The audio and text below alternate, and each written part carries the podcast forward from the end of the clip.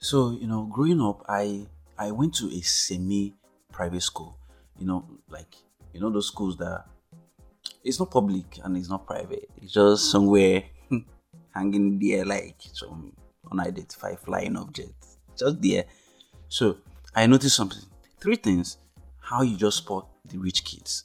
And uh, uh, you can just comment on the comment section also what you also notice about this, um, how you know the rich kids. So for me, three things. If, of course, the kind of car they come to pick my colleagues or my my guys, you know, from school, parents will always come, you know, pick them.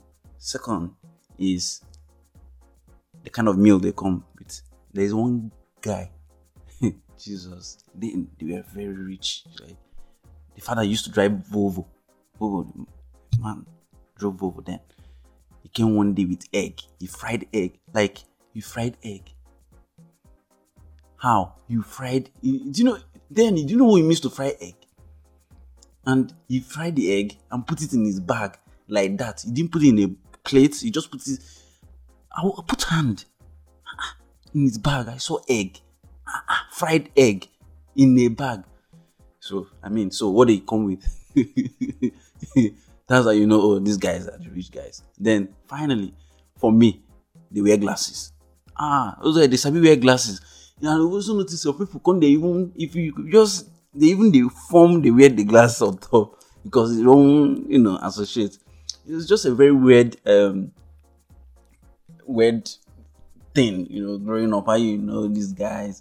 And at some point, not like at some point, some people also used to also rub it in their in other people's face and then you know try to form cliques, right? But there's always that distinguishing factor, right? Yeah, wonderful things going on for you, but you sabi book, right?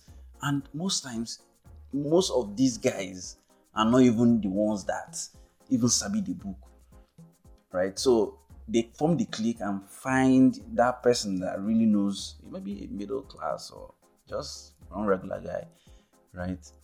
And put in in their clique, in their group, in their group, you know, just to you know be around. So during exams or doing tests or anything, you know, he can tell them because he's smart, right?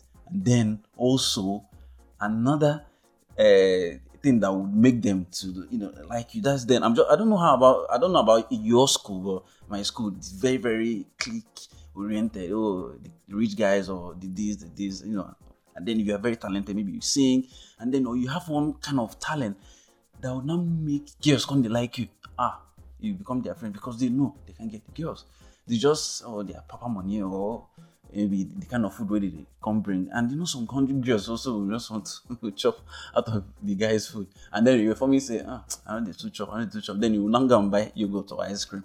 And then if you buy ice cream, then ah, you're a baller now. You just buy ice cream. You come, you buy ice cream. Our own is up. If you buy food up, 10 naira. Chineke. Then you a big boy now. I don't know if it's 10 naira or so at least 2 naira or something then. You used to share, you have to share if you have to share, you can't buy the full concom up now. No, you know what concom like the container you can't buy. How? How you go buy them? You have to share it, you know. Then, Oh, so just remember the hour like, let me put it out there. It's fun. What do you think?